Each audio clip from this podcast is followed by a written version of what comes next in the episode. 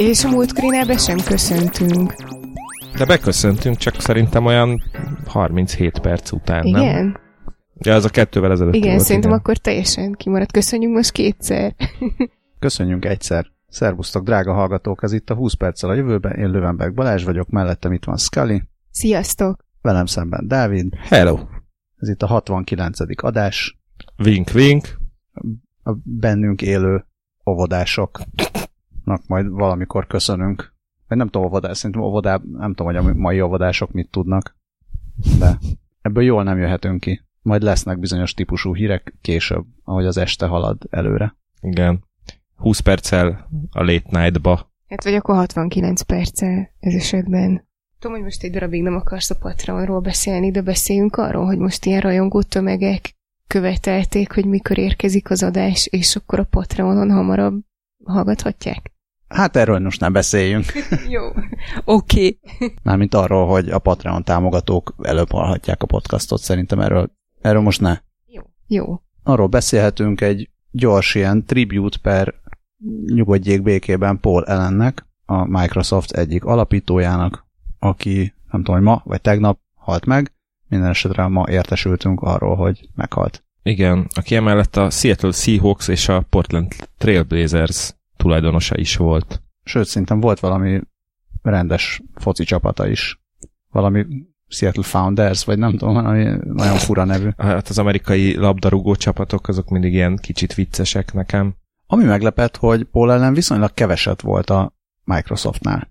Az mit jelent, hogy keveset volt? Hát ilyen tíz évet. Tehát, Ah. hogy nem, már úgy értem, hogy viszonylag korán Ja, kiszállt belőle, így a, mármint a tevékeny, tevékeny benne levésből szállt ki, megtartotta a részvényeit, vagy a tulajdon részét, de nem nagyon dolgozott benne. Viszont a Microsoft nevet azt állítólag ő találta ki. Bill Gates megírta a Basic nagy részét, és állítólag ezen volt is, hanem is veszekedésük, de ugye Bill Gates mondta, hogy akkor szerinte neki több pénz járna, mert hogy ő írt többet a Basicből. Hát, Bill Gatesről vagy jót, vagy semmit. De nem, et, et, tehát hogy utána nekem úgy tűnt, hogy ezen olyan nagyot nem veszekedtek, hanem, hanem megállapodtak, és valóban több járt Bill Gatesnek a pézik miatt a mindenből. Ehhez képest is még többet akar, szóval volt, voltak ilyen szaftos sztorik, amik főleg a Paul Allen Wikipédia oldalán vannak, úgyhogy lehet, hogy Bill Gates Wikipédia oldalán más dolgok vannak. És a viszont állítólag tök jó fejember volt. Igen, ezt akartam mondani, és valószínűleg ő volt a legnormálisabb az összes Microsoft körüli nagy név közül, ugye Steve Ballmert már élből nem is szeretném említeni.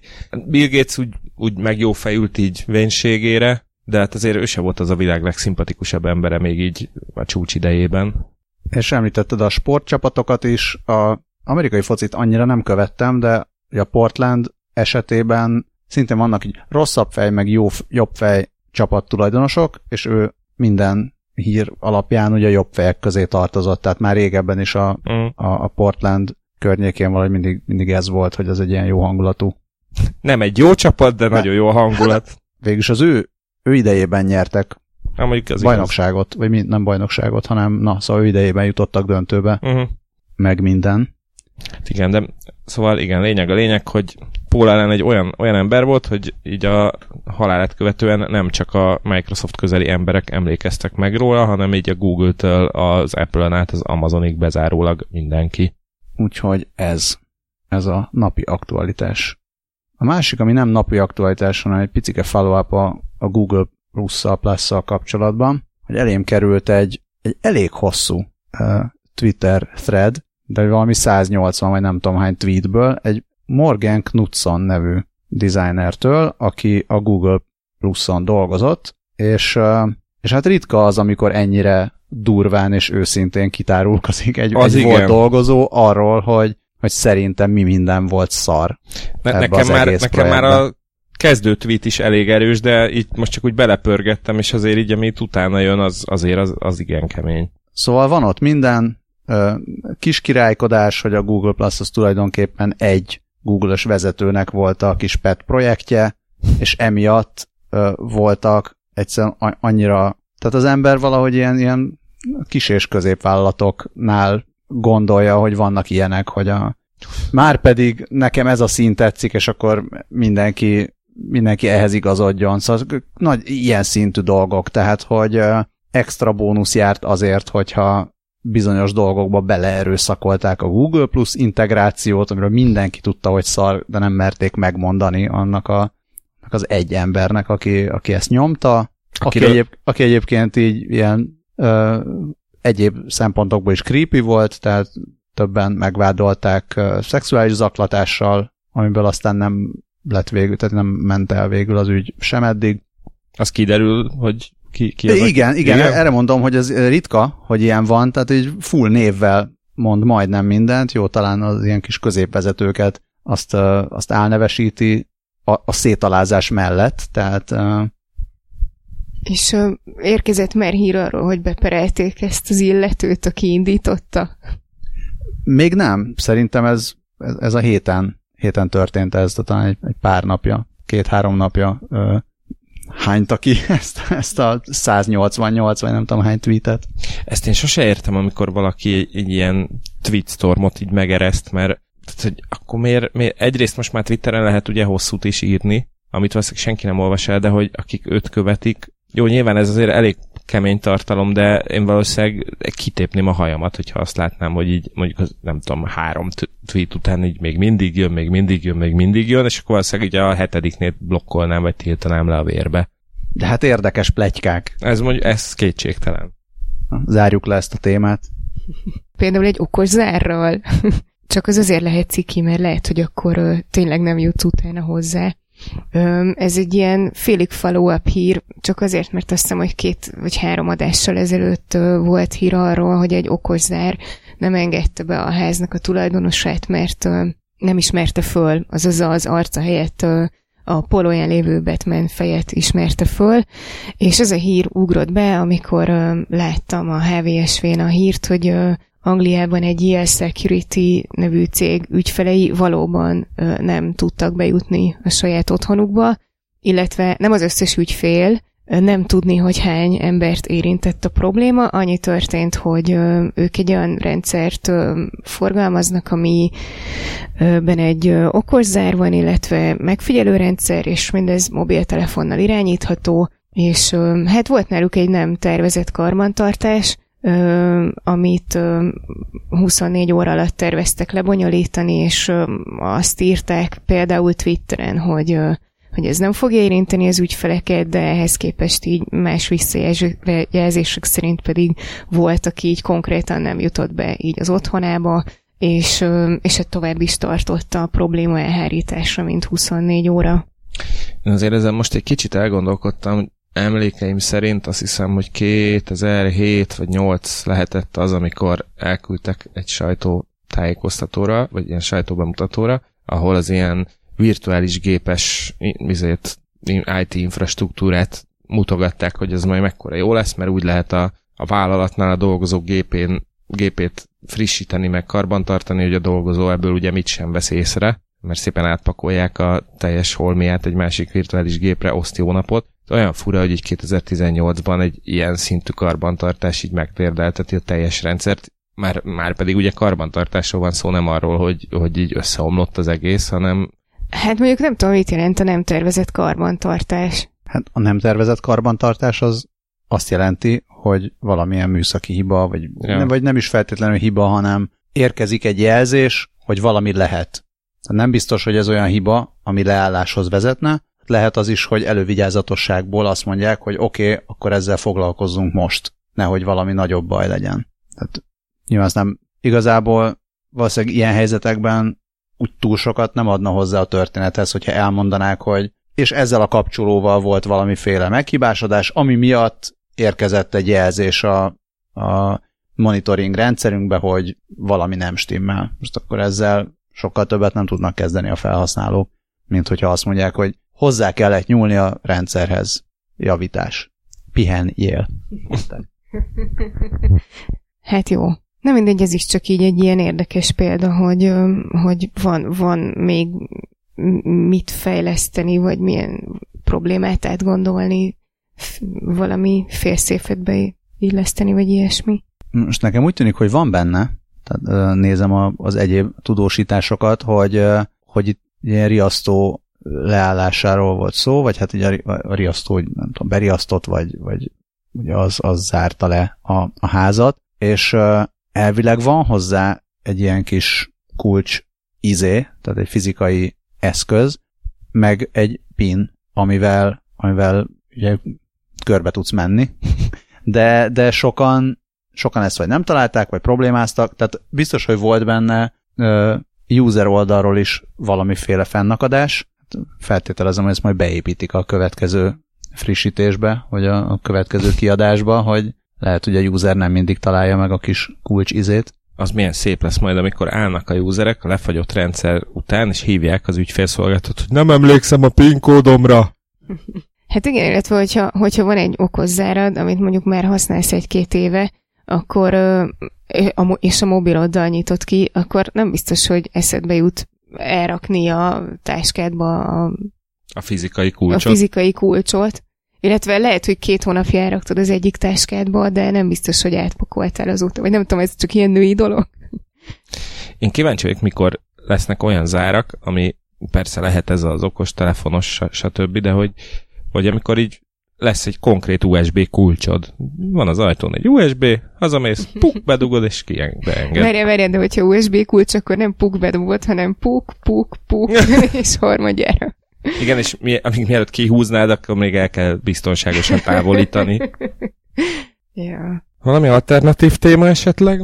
Igen, ez, ez megint csak egy ilyen, hát ez már több, mint follow-up, de úgy tűnik, hogy egyre gyakrabban beszélünk mindenféle változatos művégtagokról, nem? Mert I- igen. Egész, egész nem rég volt, és azelőtt meg viszonylag rég volt. De most megint találtam egy, pontosan az a neve, egy alternatív végtag projekt, Alterlimb Pro, ahol uh, teljesen ilyen futurisztikus, uh, hát ezt nem tudom, hogy ez futurisztikus és dizájnos művégtagokat kínálnak. És van olyan is, hogy alternatív, meg olyan is, hogy uh, valósághű. Hát ez, ez két külön menüpont. Van ilyen, hogy Phantom Limb. A, az alternatív uh, vok között nem mindegyik új. Snake Arm. Mert a Victoria Podesta, ő egy ilyen nagyon menő fashion tech modell, és róla azért már lehet tehát látni fotósorozatokat, például a Spike Leg nevű megoldásról, illetve a talán az egyik leg, leghíresebb az a Stereo Leg, amiben, amiben hangszórók vannak beépítve, de egyébként meg ilyen ékszerekkel van feldíszítve. Uh, mindegyik iszonyatosan menő. És aztán jönnek az olyanok, igen, mint a, a Snake Arm, ami egy, konkrétan egy ilyen kígyószerű csáp. Ja, nem, egy ilyen, igen, kígy, kígy, kígyószerű valami tekeredik rajta végig, de van olyan is, mint hogyha csápja lenne a foton szereplő. Nekem a virágos porcelán láb tetszik. Szép ilyen türkiz zöldes szín, és olyan, mint hogyha szét lenne tetoválva. Ú, ez, ez is igen.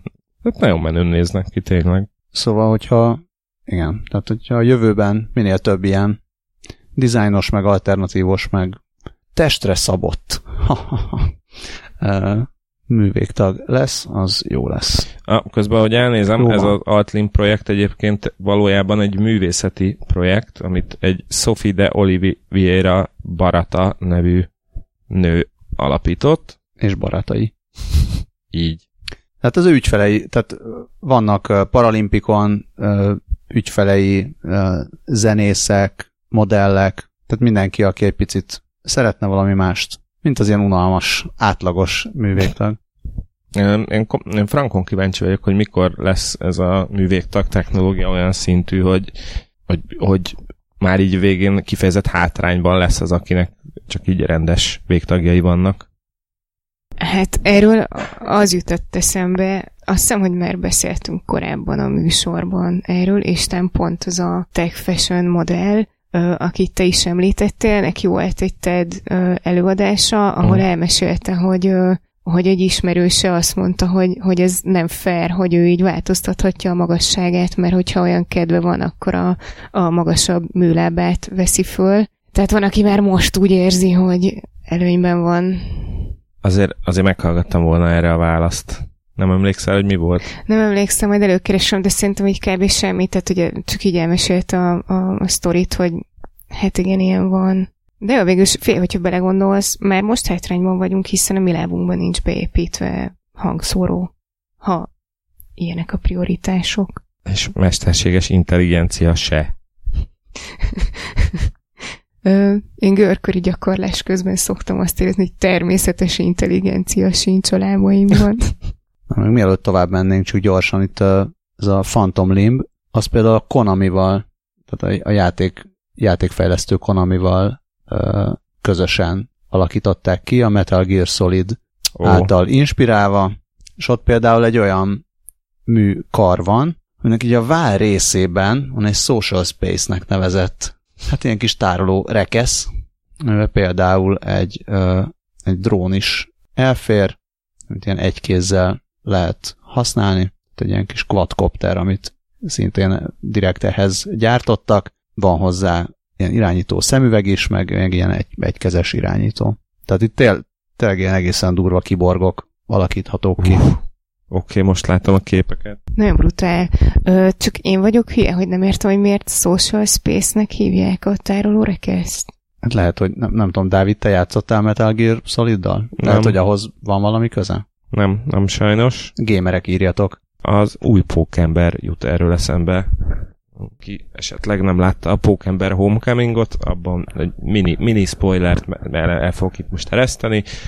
Abban van egy olyan megoldás, hogy a pókember melkasán lévő póklogó az valójában egy pici drón, ami ki tud onnan pattanni, és akkor tud felderíteni meg minden egyéb okosat. Ú, de menő, tök jó, hogy elmondtad, mert én nem láttam. Én láttam, de elfelejtettem. Na, és milyen hírek vannak még a végtagok világában? Hát így a, a, a, szintén a végtag rovatba dobtam be a Gizmodo cikkét, a Google AI, vagy hát mi az, neurálisan tanuló kis botjairól, akik uh, úgy néznek ki itt a videón, meg a gifem, mint ilyen kalapácsnak a feje, ami lábakat növesztett. Van egy akadálypálya, és akkor a, azt a feladatot kapja a kis kalapácsfej, hogy próbáljon végigmenni, feltételezem az ilyen valós fizikai szabályok Nagyon úgy mellett néz ki. működő akadály, tehát úgy néz ki az akadálypálya, hogy vannak ilyen kis kiálló dolgok, amikben elbotlasz, ha nem lépsz át rajta, meg vannak árkok, amiben beleesel. Meg, hát mint egy ilyen platformer játék. Igen. És, és arról szól a cikk, hogy ilyen egészen mókás új végtagokat növeszt magának, ez a kis lépegető bot annak érdekében, hogy, hogy kényelmesebben átjusson az akadályokon. És akkor itt lehet látni, hogy különböző generációkban hogy próbál így a térdén ugrálva átjutni egy-egy Nagyon, nagyon egy, hülyén egy néznek kis, ki szegények. Uh, ja, egy-egy ilyen kis uh, nem tudom, ilyen, minek nevezzem ezt, ez a hogy hívják, amikor így gát, tehát ez a Igen. 110 gát, tehát hogy elé van rakva egy ilyen kis gát, vagy egy zsámoly, és akkor ugye a térdén ugrál, de a legviccesebb az, amikor viszonylag sík terep van, akkor, akkor így visszafejlődik egészen kis rövid lábat növeszt a hatalmas nagy kalapácsfej, és akkor apró léptekkel végigszaladgál a mezőn. Hát demonstrálja, hogy teher alatt nő a pálma, és szerintem nem hülyén néznek ki, szerintem tök cukik. Az még nagyon vicces, hogy így időnként ki, kijön belőlük egy ilyen lézersugár, vagy nem tudom, egy, tehát egy, egy vonal, nem tudom, hogy ezt így a terep letapogatására használják, vagy mire, de nagyon vicces, mert tényleg olyan, három lépésenként így lőne egyet a lézerrel. És akkor ebből mi lesz, ha nagy lesz? Terminátor. Hát szerintem a következő videóban látjuk, hogy mi lesz, ha nagy lesz, ha esetleg erre utaltál. Nem, hogy igazából az érdekelt, hogy ennek mi a gyakorlati haszna, de, de tegyünk úgy, mintha át akartam volna vezetni a következő hírre. Szerintem a gyakorlati haszna az csak az, hogy, hogy amikor az emberek hát akár robotokat terveznek, és akkor félig tényleg átlogunk a következő hírbe vagy sztoriba, akkor nagyon nehéz nem abból kiindulni, amihez hozzá vagy szokva. Tehát ha azt mondod, hogy szeretnék tervezni egy dolgot, ami áthalad ezen a terepen, ahol lehet, hogy vannak akadályok, akkor, akkor lehet, hogy, hogy nagyon kötött a gondolkodásod abban, hogy hogy lehet átjutni egy akadályon. Hát átmászok rajta, vagy hát, tehát, hogy ne, azok, azokban a dolgokban gondolkodsz, amiket már tapasztaltál, de hogyha viszonylag ugye ilyen tiszta lapot adsz egy, egy botnak, ami ezer meg millió generáción keresztül kipróbál mindent, és ami jól működik, azt használja, akkor tök érdekes megnézni, hogy, hogy ez a fajta gyorsított evolúció, ez mihez vezet. És úgy tűnik, hogy, hogy néha vezet nagyon hasonló dolgokhoz, mint amihez a természetes kiválasztódás, néha meg egészen más furcsaságokhoz. Oké, okay, köszi, így már értem, viszont az megint egy ilyen remek Black Mirror epizód indítás, hogy mi, mit fognak tudni azok a robotok, amiket már a botok meg a mesterséges intelligenciák terveznek. Hát azt nem tudjuk, hogy azok mit fognak tudni, de hogy a Boston Dynamics mit tud, arra csak mielőtt rátérnék, csak annyit szeretnék a kedves hallgatókkal megosztani, hogy amikor bedobtam ezt a, ennek a videónak a linkét a, a közös chatbe, akkor erre Balázs csak egy ilyen, egy Forrest Gump gif-fel reagálta, hogy épp elfut nagyon messzire. Az Atlasról van szó, ugye róla már beszéltünk több ízben is, és hát már láttunk mindenfélét, ahogy üzé löködik hoki ütővel, meg, meg hasonlók, és olyan már akkor is egészen mm, lenyűgöző dolgokat tudott csinálni, de, de ez tényleg olyan ez a videó, amit egyébként a Wired ö, közölt, hogy, hogy úgy, úgy, úgy kirázza egy kicsit az embert a hideg. Hát a Boston Dynamics a saját YouTube csatornájára Parkour Atlas néven töltötte fel, azt hiszem ez már sok mindent elmond. Hát ő így nem nagyon szórakozik, tehát nem, nem, nem furcsa végtagokat növesztett, hanem konkrétan úgy fut végig egy, egy akadálypályát, hogy én szerintem nem tudnám utána csinálni, vagy ha meg is csinál, valószínűleg nagyokat esnék közben, de, de az, és az biztos, hogy a végén embertelen izomlázam lenne.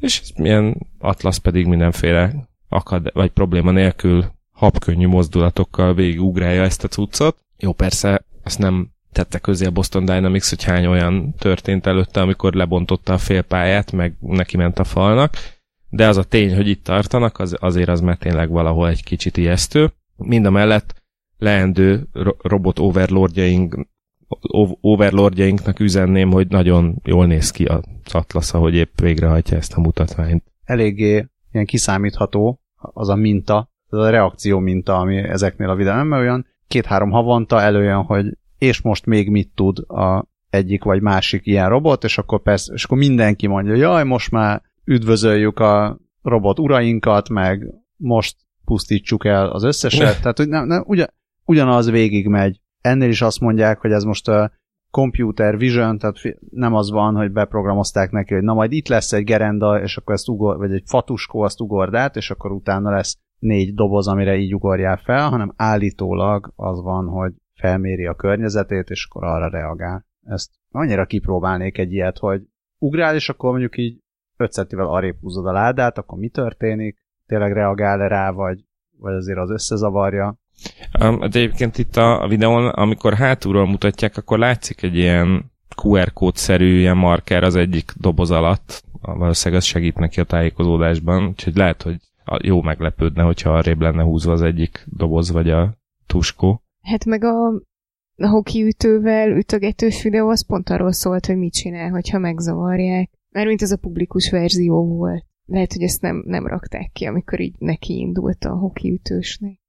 Bennetek mennyire van most a kifejezetten szellemes 50 egyszerre is leírjuk, hogy ha-ha-ha robot overlords, tehát mennyire, mennyire van bennetek ilyen, ilyen kellemetlen fura érzés, és mennyire úgy őszintén, és mennyire van az, hogy hát mennyire, tényleg milyen menő ez a cég, hogy csinál ilyen ügyes robotokat. Én most még alapvetően azt gondolom, hogy tök menő a cég, hogy csinál ilyen ügyes robotokat, és uh, azt látom benne, mint így gyakorlatilag kb. mindenben, hogy lehet jóra is, meg rosszra is használni, és bízunk abban, hogy csak jóra fogják használni, mert akkor meg nagyon szuper dolgok kijöhetnek belőle. Én tehát 95%-ban elképesztően menőnek találom. Az 5% is olyan, hogy nyilván lesz majd olyan, hogy ezt rossz célokra fogják használni. Én attól nem tartok, hogy, hogy majd egyszer csak jön egy ilyen atlasz hadsereg, aztán lezúz mindenkit, meg tehát amíg mondjuk az embereknek vannak repülőgépei, amivel fel tudnak szállni, és vagy tehát igazából tehát tök jó ez az atlasz, meg minden, de most elütöm egy autóval, akkor ez is összetörik, szóval ez, ez még nem, tehát nem egy terminátor, na. Hát meg nincs, nincs neki agya. Még. Tehát most olyan értelemben, hogy, hogy a, persze ráraknak uh, fegyvert, és valaki van, aki azt a fegyvert irányítja. Hát igen, de akkor az... Akkor az, de az ugyanott tartunk, mint hogy mennyire félsz a drónoktól. Igen, vagy mennyire attól, félsz attól félek, hogy a drón az ügyes és tud repülni, hanem hogy ki irányítja és mire használja. Igen, igen. Tehát attól még, mert ez ö, emberszerű és ijesztő behelyettesíteni a Terminátor filmekbe ezt, mert ez ténylegesen létezik, a Terminátor meg nem létezik, attól még, attól még azért nem, nem tudom, hogy vannak-e emberek, akik úgy ténylegesen félnek, tehát megijednek. Most néznek egy ilyet, és akkor azt érzik, ezt úgy extrapolálják a következő öt évbe, és hogy azt látják, hogy itt ö, 2023-ban már, már tényleg az lesz, hogy ezek, hogyha véletlenül átmész a piroson, akkor azonnal lelőnek az ilyen robotok. Jó, hát ez nyilván, tehát hogy ilyen, ilyen jellegű félelmeim nincsenek. Oké. Okay. De valószínűleg a Boston Dynamics is ráérezhetett, hogy lehet, hogy ez egy kicsit parára sikerült ez a videó, mert rögtön utána kidobtak egy olyat, ami, ami aztán olyan szinten cuki, szerintem abszolút nyeri ezt a hetet mindenképpen, de, de szerintem az idei év egyik legviccesebb ilyen témájú videója is egyben. Hát a Spot Mini, amelyik éppen az Uptown Funk című számra bemutat egy egészen vicces tánc koreográfiát, including a Running Man nevű mozdulatsor. És including moonwalk. Hát az a, az a, Ja, running, az a running ja, man. Igen, igen. Nekem egy, egy kicsit creepy pillanat volt ebbe a videóba, 45-6 másodpercnél, amikor uh, Spot riszálja a robot seggét, és visszanéz a, az ilyen zsiráf nyakával. Ez egy kicsit azt mondanám, hogy ezt úgy ki lehetett volna hagyni, de lehet, hogy direkt kis poénnak jó volt, nem tudom. Honnan tudod, hogy nem indultak be rá más robotok, akik figyelik, vagy más emberek, akik robotokra gerjednek? Attól a szexi pillantástól. Hát lehet, hogy majd 10-15 év múlva előjönnek a sztorik, amikor Spot a Robot TV műsorba bevallja, hogy itt a korai fejlesztési szakaszokba hogyan nyúltak hozzá nem megfelelő módon ezek a rohadékfejlesztők. És egyébként is fiatal volt, és kellett a pénz, vagy az áram. A RAM. Na de akit még ez se nyugtat meg, az visszaugorhat nagyjából három-három és fél évet az időben. Hát lehet, hogy azóta is van hasonló videó, de DARPA Robotics Challenge blooper videója. Nagyjából másfél perc. Se. Egy és negyed. Én könnyesen röhögtem magam rajta, amikor először megnéztem. Nem Benny Hill, Benny Hill-szerű zenére robotok elesnek. Ennyi. Nem, nem tudok hozzátenni többet. A, a, legtöbb tényleg olyan, mint hogyha ilyen nagyon súlyos részeg ember próbálna mondjuk egy ajtón bemenni, aztán felborul. És senki nem üti meg őket, teljesen maguktól esnek el. Én nem nevettem rajtuk, hanem sajnáltam őket, és ezt nem csak a lendő robot overlordjaink kedvéért mondom. És még annyi jutott eszembe a videóról, hogy ez a jobb félni, mint megijedni a megnyugtatás miatt. Én abba bízom, hogy a fejlett robotok már humorérzékük is lesz. Tudnak majd magukon nevetni. Vannak már ilyen fejlesztések, hogy legyen humorérzékük? Legyenek. Hát ez egyszer már szóba került, hogy, hogy a, a stand robot, vagy a stand mesterséges intelligencia hogyan fordítaná le gépi nyelvre a humort, és ez engem továbbra is nagyon foglalkoztat. Úgyhogy nagyon reméljük, hogy lesz még olyan 20 perccel a jövőbe adás, amikor meg tudunk interjúvolni egy humoros robotot, és meg tudjuk kérdezni tőle. De akkor gyorsan ide dobom be, nem itt volt eredetileg, de, de talán itt van a legjobb helye annak a hírnek vagy sztorinak, amit a MIT Tech Review-n olvastam, hogy a egyike azon ritka dolgoknak, amiket még nagyon nem értenek a neurális hálózatok, és a mesterséges intelligencia úgy tűnik, hogy még, még nem nagyon tudja megfogni, vagy az emberek nem nagyon tudják megfogni, hogy hogy lehetne megértetni ezt a mesterséges intelligenciával, ez pedig az optikai csalódások.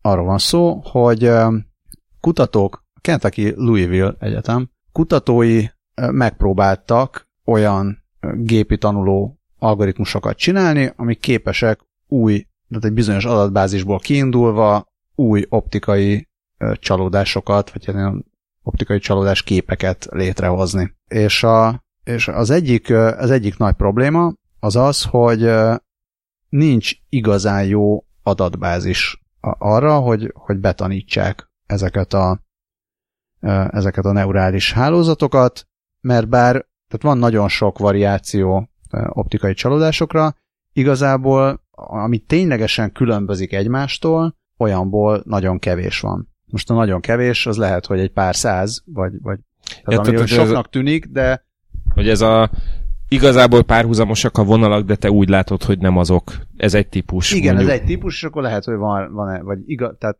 uh, fekete-fehér, de színesnek látod, vagy nem mozog, de úgy látod, mintha mozogna. A kis virágnak, meg a nagy virágnak ugyanakkor a közepe, és a vagy... többiek. Igen, igen, igen. Eleve nehéz ezeket kategorizálni, feltételezem, tehát nem nagyon van ennek talán irodalma. Uh, és, és a másik, hogy, hogy ugye az emberek sem nagyon értik. Tehát nem nagyon értjük magunkat. Tehát nem nagyon értjük azt. Ne, nehéz, a, nehéz az AI-nak elmagyarázni, hogy, hogy ebben mi a pláne. Hát igen, meg azt, hogy, hogy mit értesz félre, vagy hogy csapod be a, a, a szemedet. Tehát ez, ez egy ilyen kicsit ilyen dupla csavar, tehát most valószínűleg még ott tartunk, hogy próbálják az emberi látást, azt, hogy hogyan, hogyan alkotsz képeket, a képeket hogyan értelmezed, a képfelismerés, még talán ezt se ugrottuk meg teljesen, ugrottuk, szóval ugrották meg teljesen azok, akik ezzel foglalkoznak, és valószínűleg a következő lépés lenne az, hogy oké, okay, és mi van akkor, amikor ebbe valamilyen hiba csúszik, és, és létrejön egy optikai csalódás, amikor mást látsz, mint ami ténylegesen ott van.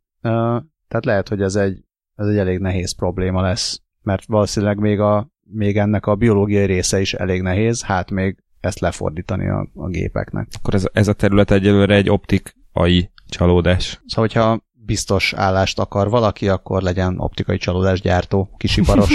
Ezt még nem fogják elvenni a gépek. Keresem de a, a gépek, szavakat. Igen. De a, de a, nem tudom, a gépektől elveszi a hekelhetőség, lehetőség. Nem, nem jó. Mm. Igazából beszéljünk arról, hogy a mai adásban... Beszéljünk valami másról. Ó, pedig már megtaláltam az átvezetést.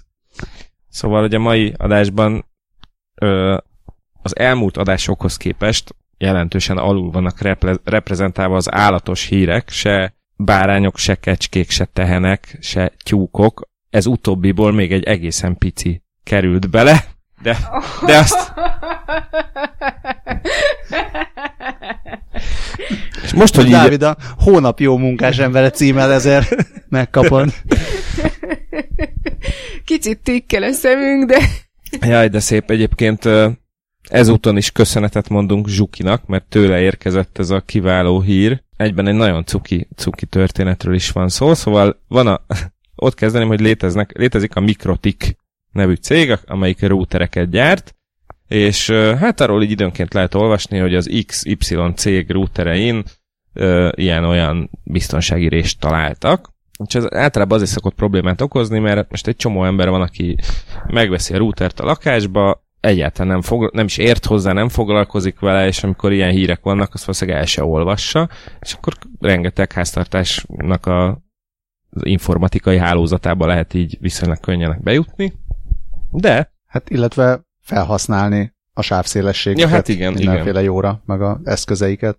Igen, és hát a Mikrotik routereiről áprilisban derült ki, hogy a, az úgynevezett Winbox sebezhetőséget megtalálták rajtuk, de kiderült, hogy van egy titokzatos Grey Hat hacker, aki már ö, százezer ilyen routert egyszerűen megjavított, anélkül, hogy így megkérdezte volna a tulajdonosokat, hogy ők ezt szeretnék-e, ő ezt így, így hobbiból, vagy szabad idejében intézte. Annyit lehet róla tudni a HVSV cikke szerint, hogy, hogy állítólag szerver adminisztrátorként dolgozó szakemberről van szó, és azt írja, hogy hagyott üzenetet is, tehát hogyha valaki később, tehát ahova, ahova ugye belépett, megjavította a, megjavította a tűzfalat, vagy a tűzfalszabályokat, és, és hagyott egy üzenetet, hogy hello, ezt csináltam, hogyha akarsz erről kérdezni, akkor gyere ide. Ez a Telegram channel. Nem ismerem ezeket a a, te- a, a. Tele- Telegram az egy ilyen nagyon titkos, ö, azt hiszem, hogy az is olyan, mint a Signal, hogy ilyen idő, tehát megsemmisíti az üzenetet. És azt mondja, hogy a százezerből nagyjából olyan 50 jött oda beszélgetni, egy páran mondták, páran köszönetet mondtak, de a legtöbben felháborodtak, hogy mit csináltál. Azt én nem is értem. Tehát, ha csak nem én egy olyan informatikus vagyok, aki ilyen honeypotnak kirakom a, a routeremet, hogy jöjjön csak be az, aki ki akarja ezt használni, mert azt megértem, hogy akkor valakinek így a munkáját ezzel így romba döntötte, hogy de hát, de, de hát. Hát, illetve lehet, hogy attól félnek, hogy egyéb dolgokhoz is hozzáfért a gépükön, tartalmakhoz, amikhez nem kellett volna, vagy a fene tudja. De igen, igen, tehát így tulajdonképpen tök jó statisztika úgy, úgy általánosságban a, az emberekről, így egy-két százalék mindig furán viselkedik, bármilyen jót teszel velük, nem? Egyébként közben megnéztem itt a, a, fel, a felhasználói kommenteket a HBSV cikke alatt, és hát ott így megosztanak a vélemények arról, hogy, hogy ez mennyiben volt egy ö, ö, konkrét biztonsági rés, és mennyiben egy felhasználói hiba, tehát, hogy mert mit, hogyha mit tudom én, ki van kapcsolva a tűzfal, ha nincs megpecselve, nincs lecserélve az alapértelmezett jelszó, nincs rendesen konfigurálva a router, akkor ott így ezek a ez vajon mennyi, mennyire a felhasználó felelőssége, és mennyire a, a cégnek a, a sara. Ez az, hogyha eléggé közelről nézed, akkor végülis minden felhasználói hiba. Megpecselhette volna. Meg hasonló. És amire még nincs patch? Nem, ez most nem, most nem, nem ez most nem egy rossz szó vicc lett volna, vagy neked van? Ez nem azt mondod, hogy akkor az patchtelen. A patchtelen brigantik, nagyon szép. Roll credits. Nem, nem, én tényleg arra akartam rákérdezni, hogy most, hogyha így a, hogyha a felhasználó kezében nincs meg az eszköz arra, hogy, hogy, hogy javítsa a hibát. Nekem most még az jutott eszembe, hogy a közelgő főpolgármester választásra egy informatikai vénával megáldott jelölt ö, bejelentkezhetne azzal, hogy rendbe teszi Budapest hibáit, és akkor Budapest néven indulhatna a kampány. Patch, please. Annyira kíváncsi lennék, hogy a hallgatóknál is megvan ez, amikor Dávid el, elindítja egy messziről, nem tudom, két kilométerről a szóvicet, hogy így nézzünk mi Iszkálival, így nézzük, nézzük, kicsit így távolodva. Hova fog ez Igen, hogy mi történik? Mennyire, mire készüljünk? Mindig izgatottan várom. Ígérem, hogy megpróbálok gyorsítani a szóvicceimen a jövőben. hogy Legalább a fénysebességet elérje, de de már ennél is lehet gyorsabb. Mi? Nem lehet semmi gyorsabb. De legalább le lehet fotózni. Igen, igen, egy- na, hát, na, most ebbe bele tenyereltem. Majdnem megvolt. Majdnem megvolt, de nem. Na, úgyhogy ezzel a rendkívül elegáns átvezetéssel ugorjunk át arra, hogy elkészült a világ leggyorsabb kamerája, amelyel tényleg még a lézersugarat is le lehet fotózni. És kiolvasta el a cikket. Én elolvastam, és már, már így vettem volna a levegőt, hogy folytassam, csak Ja. láttam, hogy Scully elkezd fészkelődni, mert valamit akar mondani. Hát csak annyit, hogy akkor itt trafipaxolni lehet a fényt. Igen. Na, szóval a lényeg az, hogy a Caltech kutatói fejlesztették ki ezt a T-Cup nevű optikai eszközt, amivel ez lehetséges. Itt a CUP az a Compressed Ultrafast Photography-t jelenti, vagyis tömörített ultragyors fényképezést. És nagyjából az, azért volt erre szükség, mert léteznek olyan technológiák, amikkel, am, amiknek a viselkedését egyszerűen nem tudjuk, nem tudtuk rendesen vizsgálni, mert hogy nem létezett még er- erre megfelelő ö, technológia. És itt amiről szó van, az egy úgynevezett INRS, ultrarövid ö, impulzusokat kibocsátó lézer, amik ezek az impulzusok a femtoszekundumos tartományban mérhetők. Femtoszekundum az ö, 10 a mínusz 15-en másodperc, tehát nagyon rövid, 20 femtoszekundummal a jövőbe. Balázs, valamit Azt hittem, hogy tüsszenteni fogok, de elmúlt. Majd még lehet, hogy fogok, de Jó, akkor beszúrom, hogy ennyire gyorsak lesznek a szóvicceit, így 20 femtoszekundum alatt találod ki. most megpróbáltam kimondani, ilyen gyorsan nem sikerült. Na, szóval a lényeg az, hogy ez a T-Cup nevű ö, optikai eszköz, vagyis hát kamera, ö, ezeket a femtoszekundumos lézerimpulzusokat képes rögzíteni, ami azt jelenti, hogy másodpercenként 10 billió, azaz 10 ezer milliárd képkockát tud rögzíteni. És hogy ez mennyire sok, írja az Index, ezt akkor érthetjük meg, ha tudjuk, hogy egy órányi mozifilm 86.400 képkockából áll. A képrögzítés korábbi sebességrekordere, a Frame nevű eszköz pedig fele ekkora sebességre volt képes, mint a T-Cup.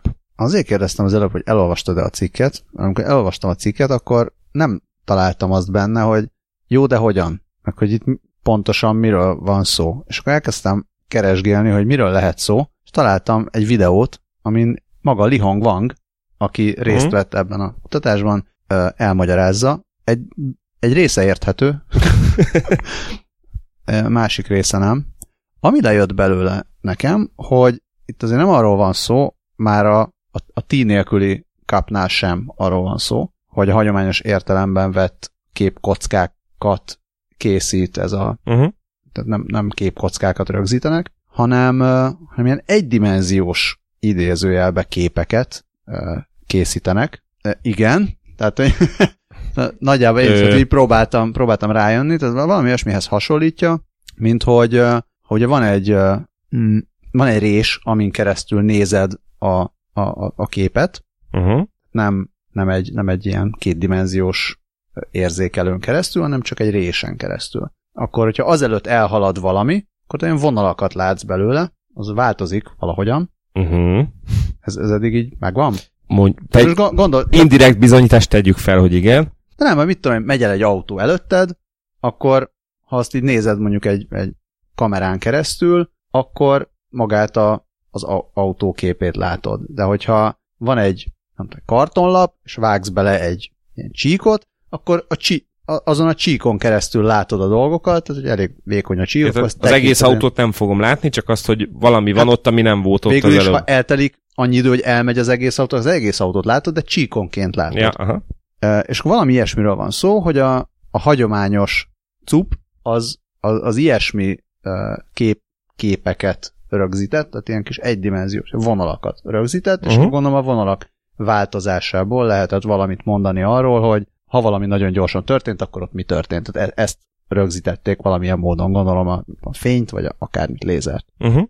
És ezt próbálták kiterjeszteni kétdimenziósra, tehát hogy mégiscsak valamennyire hasonlítson a, a hagyományos képalkotásra. És itt már ebbe a videóba mutogatnak ilyen fura elmosodott kis fény ö, képeket. Ez volt az, ez az egyik dolog. Még mindig nem, nem értettem, hogy miről van szó, csak ez, ez önmagában ez egy ilyen érdekes, hogy nem képeket, vagy nem, nem ilyen hagyományos képeket rögzítenek, hanem, hanem ilyen csíkokat. A másik meg valami olyasmit magyarázott, hogy, hogy a, a hang, hogyha, hogyha egy ilyen álló hangforrásból jön a hang, akkor az nagyjából olyan gömb alakban terjed, Uh-huh. és hogyha viszont mozog a hangforrás, adott esetben, hogyha a hang sebességénél gyorsabban, vagy az adott közegben a hang sebességénél gyorsabban mozog, akkor egy ilyen kúp, kúpszerű formában terjed belőle a hang. Tehát azt, amikor így, nem tudom, látod a hangrobbanást, vagy ilyesmit, akkor is ilyen, Uh-huh. ilyen fura, ilyen tojásszerű izé, hogy a hangforrásból ott még ilyen pont, Aha. és aha. lehagyod a hangot, akkor mögötted egy ilyen kúpszerű izében terjed a hang.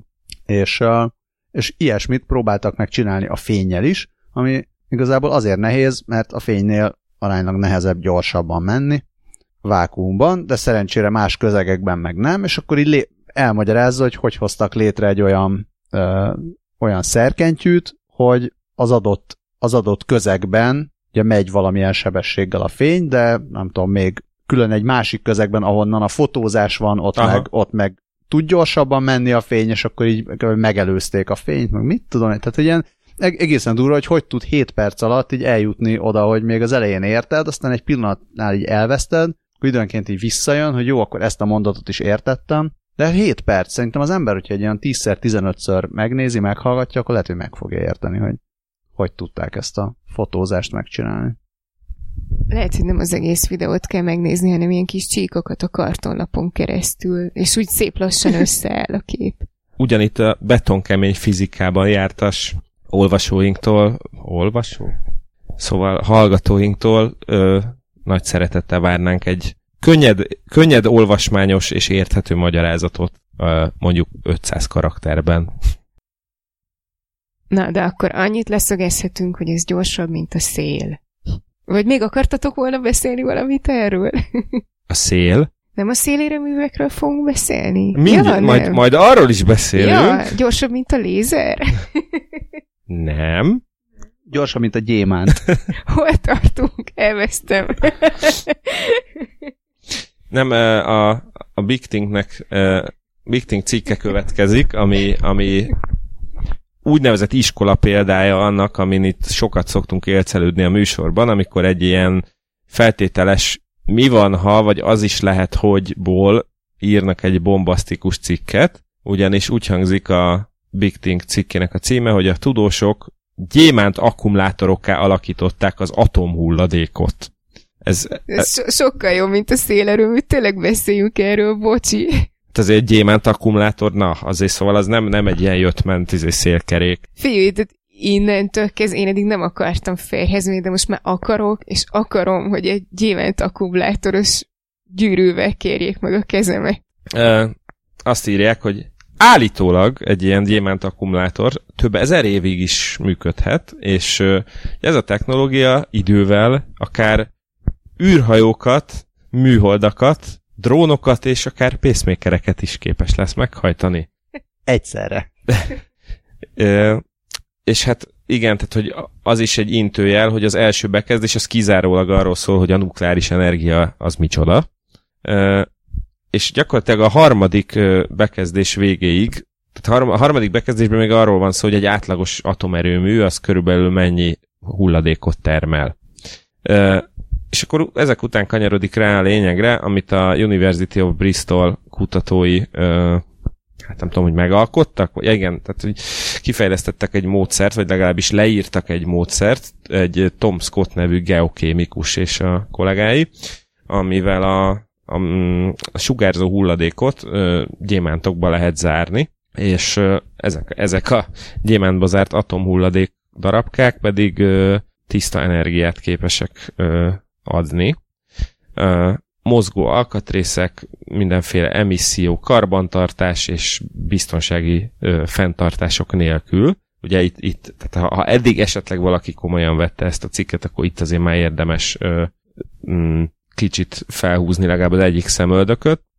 Ö, azt, azt így nem annyira írják le, hogy mégis hogyan lehet ezt megoldani, de azt írják, hogy a, ebbe a drága köbe zárt ö, sugárzó hulladék nem sugároz többé, mert a gyémánt ezt valahogy megakadályozza.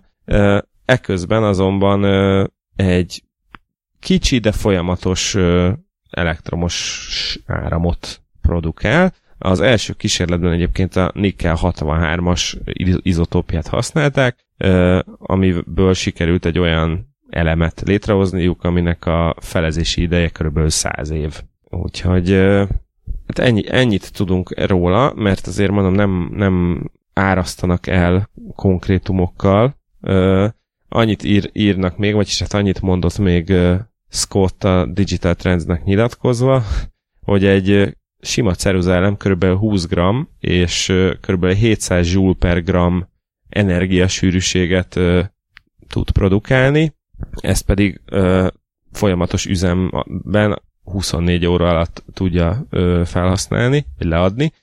Egy ilyen gyémánt beta ö, akkumulátor, amiben 1 g ö, 14-es szénizotóp van, az naponta 15 joule energiát produkál, és ö, ugyanezt teljesítményt képes 5730 éven keresztül folytatni, ami azt jelenti, hogy a teljes energia tárolási kapacitás az 2,7 terajoule. Durva, mi? Nagyon durva. Én közben Balázs arcát figyeltem, és sajnálom, hogy nem videóztam, mert, mert eltenném reakció gifnek. Arra a helyzetre, amikor így ilyen VTF, VTF. villognak a homlokunkon. Én nem akarom elszomorítani Dávidot, de mindig ez van, hogy jönnek néha ilyen sztorik, amikről igen, tehát a reakció az VTF. Először azt kezdtem el keresni, hogy ez, mi ez, hogy a gyémántból nem jön ki a sugárzás? Tehát, hogy ez mi? Mert nem értek hozzá, csak az internetes kereséshez, de tökre utána néznék, hogy, hogy ez hogy van, de hát, amikor erre Tudod, mert, a, akkor... mert a gyémántot csak a gyémánt vágja. Ahogy a költő is mondta volt. De közben arra találtam, hogy ez egy 2016-os hír. Bocs. Még, még amikor a lehetőségek... Na, de, de, de, de hogyha ez 2016-os hír, ak, egyrészt attól még érdekes, és nem beszéltünk róla két éve, másrészt akkor már simán itt lehetnének a hírek arról, hogy nem tudom, gyémánt, gyémánt akkumulátorral szerelik a legújabb iPhone-okat, vagy mit tudom én, tehát hogy ez mert pont az a kategória, amiben így nézhetnénk, hogy mi lett belőle. Miért nem beszéltünk róla két éve? Mert akkor még annyira új volt. De egyébként a Diamond Batterynek van saját Wikipedia oldala, ami tökre erről szól, és ott se írják le, hogy az miért marad benne a gyémántban, már hogy a sugárzás. Balázs már közben a NASA honlapján olvasgatja a fórumokat, Én közben annyit teszek hozzá, hogy amikor uh, soroltad itt a felhasználási lehetőségeket, akkor az úrod be, hogy a Big Think oldalon ez is belefér, hogy így Think Big. Hoppá! Megtaláltam a megoldást. Na. Szóval a, a kutatók a, a, erre a szén 14-es izotópra koncentrálnak, ami ugyan radioaktív, de béta bomláson megy keresztül, aminek a során alacsony energiájú béta részecskéket ö, bocsát ki, és Ja, így és így nitrogén 14-es izotópá alakul, ami már nem radioaktív. És azért választották a, a szén 14-es iz, izotópját, ö, mert ezt a béta részecske sugárzást bármilyen szilárd anyag könnyedén elnyeli. Hát akkor nem csak gyémántba lehetne. Ö, De a gyémánt sokkal szebb. de, Az biztos, az lesz az eljegyzési gyűrűmben. de azért választották a gyémántot, mert a ö, mert az egyrészt annak a használata növeli a, az áramerősséget, és, ö, és sokkal megbízhatóbban elnyeli a, az ilyen sugárzó részecskéket, mint más kevésbé kemény anyagok. Legalábbis ennyi derül ki a Wikipédia ö, Diamond Legalábbis az batteri. ékszer volt be, ezt mondták. Igen, igen. Ezt vegye, lehet, hogy drágább, de sokkal megbízhatóbban elnyeli a sugárzást. Ezt vagy az ékszerelmére. Mit találtál még? Te még valami nagyon kacagsz. Egy kis széljegyzet? Én még mindig nem értem, de majd utána nézek, és lesz belőle follow Elfújja a szél ezt az egész témát? Hát nem, nem tudom, hogy merről fúj a szél. Bocsánat, mi. csak annyit ott eszem, hogy mi? évvégére feltétlenül írjunk ki, ki egy szavazást, hogy mely, melyik az a téma, amihez egyáltalán nem értünk, ellenben már beszéltünk róla, és szeretnék a hallgatók, hogy végre kiokosítsuk magunkat belőle. A, Hát vagy amelyik hallgató szeretné, az nyugodtan írjon, mondjon, nem, nincs, nincs megtiltva, hogy kijavítsanak minket, sőt, sőt, kérjük is. de úgy nem ér, hogy végülis úgy is ér, úgy is ér, csak akkor ezt így jelezzétek, hogyha azért vagytok okosabbak, mert jobb cikket találtatok az interneten, tehát azt azért illik jelezni szerintem. Na de a szél, miről beszélünk? A, már egy ideje, hogy harvardi kutatók azt mondják, hogy, uh, hogy igaza lehet azoknak a politikusoknak, akik szerint a szélerőmű az, az így mennyire béna, mert tökre elcsúfítja a környezetet, és egyáltalán nem, nem is annyira a környezetbarát. Nem? Vannak ilyen, vannak ilyen politikusok, én legalábbis mostanában hallottam ilyesmit, Akad, hogy, um, akad ilyen sajnos. hogy nem annyira jó a szélerőmű, mert hát képzeljük már el, hogy hogy néz az ki. De a harmadik kutatók nem azt mondják, hogy hogy néz ki, hanem azt, hogy rövid távon, hogyha a, a világ, vagy akár csak az Egyesült Államok átállna kizárólag szélenergiára, akkor az igazából gyorsítaná egy kicsit a, a felmelegedést. Tehát, hogy melegebb lenne a, az átlag hőmérséklet rövid távon. Persze aztán hosszú távon, tehát mondjuk ilyen évszázados távlatban nézve már, már nem is, hogy kiegyenlítődne, hanem már, már így bejönnének ezek a, Aha. nem tudom, ezt mi megtakar, nem megtakarításnak hívnám, de hogy ezek a, a jótékony hatások, tehát hogy a, a melegedést lassító hatások már megmutatkoznának uh, ilyen évtizedes, év, vagy mondjuk évszázados szinten, de, a, de ilyen pár éves vagy tíz éves távlatban nézve a, azt számolták ki, az ő modelljük azt mondta, hogy igazából rontana a felmelegedésen, hogyha átállnának a, a jelenlegi energiákról kizárólag szélenergiára. És azt mondják, hogy azért, mert, mert a, a, a szélnek, tehát bármennyire is azt gondoljuk, hogy egy pár turbina az nem okoz mondjuk globális szinten, vagy akár csak ilyen helyi, ö, helyi szinten semmiféle változást a mondjuk egy ilyen föld, földméretekben nézve, ö, felszíni hőmérsékletben, de valójában ez energiát vesz el a, a A levegőből, leve- Igen. és a, és a, a szélnek a, a, a hűtő, meg a, meg a, a hőmérséklet szabályozó hatását csökkenti. Ez, ez tök fura, mert ha mondjuk ott, ahol a turbinák vannak, azok helyett lenne egy bazinagy erdő, annak a lombjai is fékeznék a szelet, így az ilyen, Az Azt- párologtatnak is. hát ez igaz, de hát akkor megvan a megoldás, hogy tálka vizet kell minden turbina mellé tenni, aztán kész. Jó, ez ilyen elég bro science most, de hogy Vagy ventilátort. hát Hát egy hűtőszekrény. Ja, jég, jégkockákat. Ja, hát én arra leszek kíváncsi, hogy ugye létezik többféle szélturbina, vannak ezek a klasszik nagy háromlapátos ventilátorok, de vannak ilyen függőleges turbinák is, amik ilyen csőszerűen forognak, azok máshogy, nyilván máshogy változtatják meg a, a levegő mozgását. Tudod, azok csak így kis csíkban, a kartonlapon keresztül. De hogy például mi történik majd, hogyha lesznek egyre jobb ö, ilyen csapágyaink, amiken forog, foroghatnak ezek a turbinák, aminek már kisebb az ellenállása, stb. stb. stb. Szóval... De szerencsére nem kell annyira megijedni, mert uh, megszólal John Tabiri, aki meg a Stanford professzor, aki kritizálja azokat a modelleket, meg szimulációkat, amiket elvégeztek a kollégák, és azt mondja, hogy nem túl, tehát egyrészt az a fajta modell, amit használtak, az nem alkalmas arra, hogy a valódi ilyen szélfarmok működését megfelelően így előre jelezze. Másrészt az, tehát a modell alapján megmondani, hogy valójában ugye amikor ezt nagy, nagy mértékben elte, tehát nagy területeken használják, és, és, és nagy számba használják, hogy akkor valójában a, a, a teljes felszíni hőmérsékletre milyen hatása lesz, mm. azt se lehet így megmondani. Úgyhogy tehát sokan kritizálják. Uh, igen, hát a, ahogy olvasom itt a Tech Review-n, hogy a, a vége, vége az igazán érdekes, uh, ugyanis David Keat, aki a Harvard uh, alkalmazott fizika uh, professzora, azt mondja, hogy nagyon fontos, nem lenne etikus a kutatói közösség részéről, hogyha az ilyen jellegű ö, hatásokat elhallgatnák, csak azért, mert azt gondolják, hogy, hogy támogatásra érdemes technológiákról van szó. Tehát, hogy tök jó a szél erőmű, de hogyha van ilyen hatása, akkor arról Még beszéljünk. Jobban. Ja, vannak ilyen tökéletes ilyen pár évvel ezelőtti ö, cikkek arról, hogy, hogy a, a napelemek, tehát hogyha nagyon széles körbe használják a napelemeket, annál is így nézegettek ilyen hatásokat, hogy hogyha kirak sok napelemet, akkor hogy mi történik, mi történik ott, tehát milyen hatása van ennek a, a felszíni hőmérsékletre. Hogy egyrészt... Az a, is melegít elég rendesen, nem?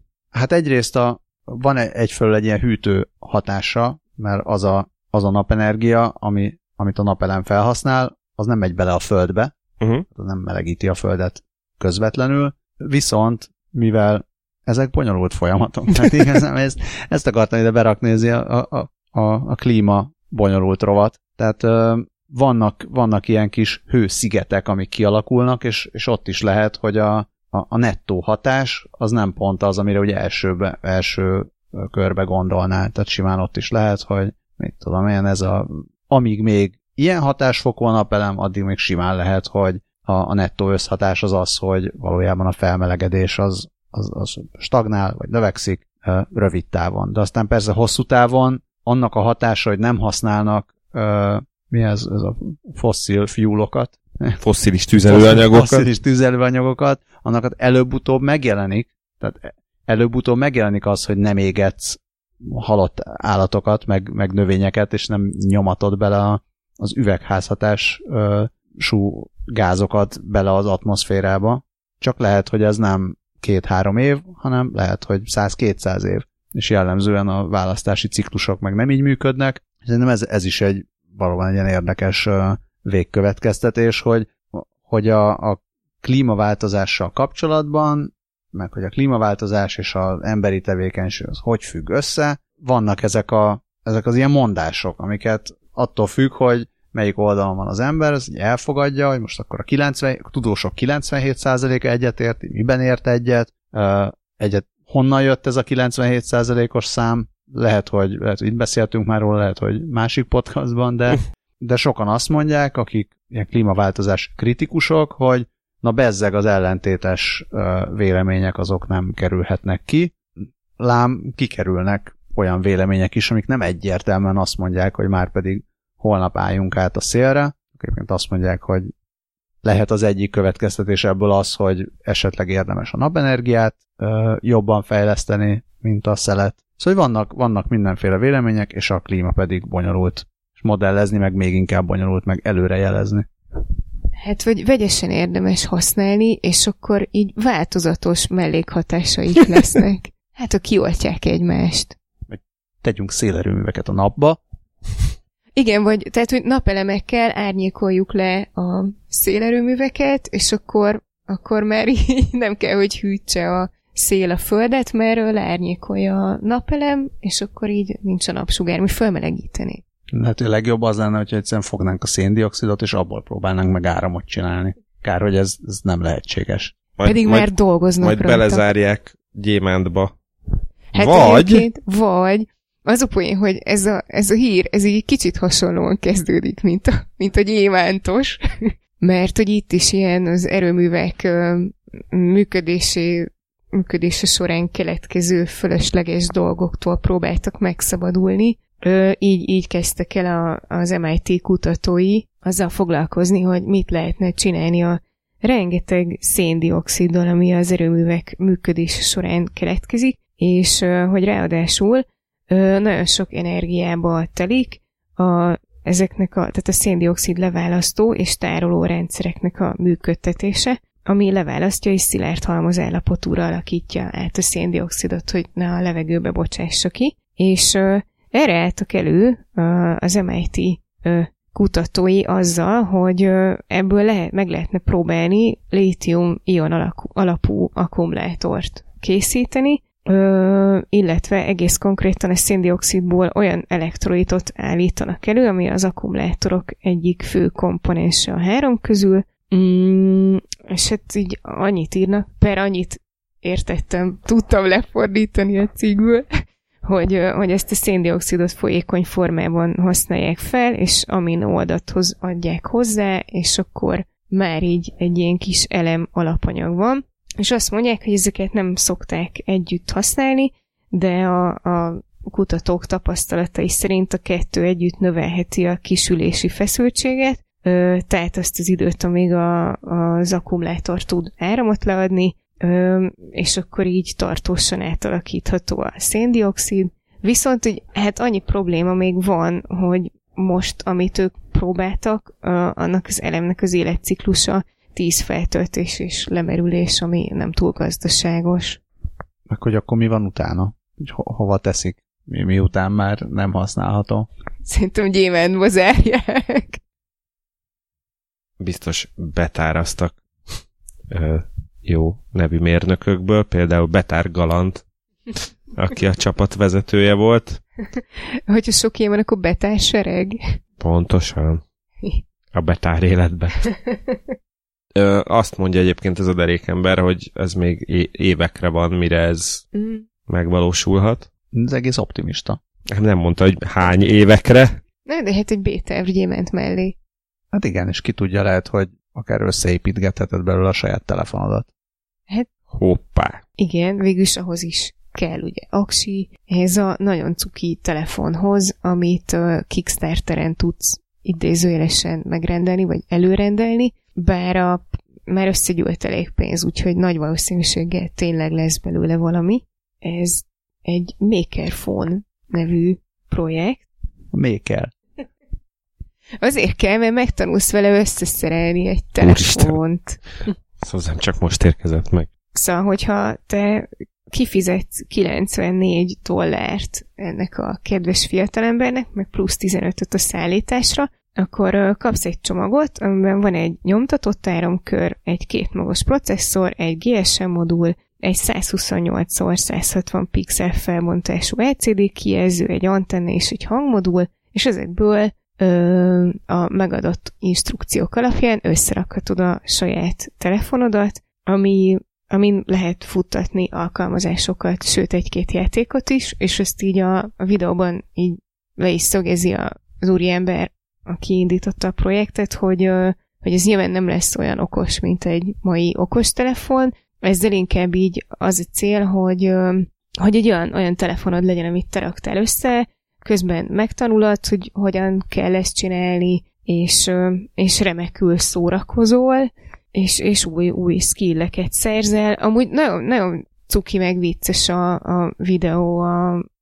a Kickstarter oldalán érdemes belenézni. Nickelbacket is énekelnek, és egyébként a, a, az Ike, a Ikea bútorokhoz hasonlítják, hogy ez most olyan, mint hogyha vennél magadnak egy Billy polcot, és akkor neked kéne összerakni, csak közben megtanulsz telefont összerakni, elvileg valamennyi ilyen minimális ilyen programozással is kell foglalkozni, úgyhogy, úgyhogy tök aranyos, és hát most 94 ezer dollárnál tart a, a, a projekt, amire egyébként, vagy 15 ezer dollár volt a célkitűzés, és hát itt több százan előrendelték már, úgyhogy tök menő, és ö, ennek a pasinak nem ez az első ilyen projektje, néhány hónappal korábban volt egy, egy Arduino alapú játékkonzolja, amit szintén ilyen 1500-an támogattak kb.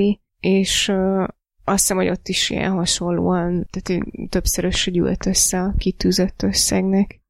Azt írják még a Kickstarter oldalon, hogy egyébként egy 11 éves gyerek össze tudja szerelni ezt a telefont, egy kis felnőtt segítséggel, körülbelül olyan 7 órát kell dolgozni rajta. Egyébként ami nekem még nagyon tetszik, hogy van egy olyan támogatási forma, hogyha 5 dollár környéki összeggel megdobja valaki, akkor már mondjuk ki a nevét Albert Gaj, Gajsák, ez az ő projektje, ha őket, őt megdobja valaki 5 dollár környéki összeggel, akkor beleírják a nevét a Maker Phone-nak a forráskódjába, ami szerintem tök poén. Lehet, hogy ezért fogok nekik küldeni 5 dollárt. Hajrá! Hogy aztán majd az összes jó kifadjon.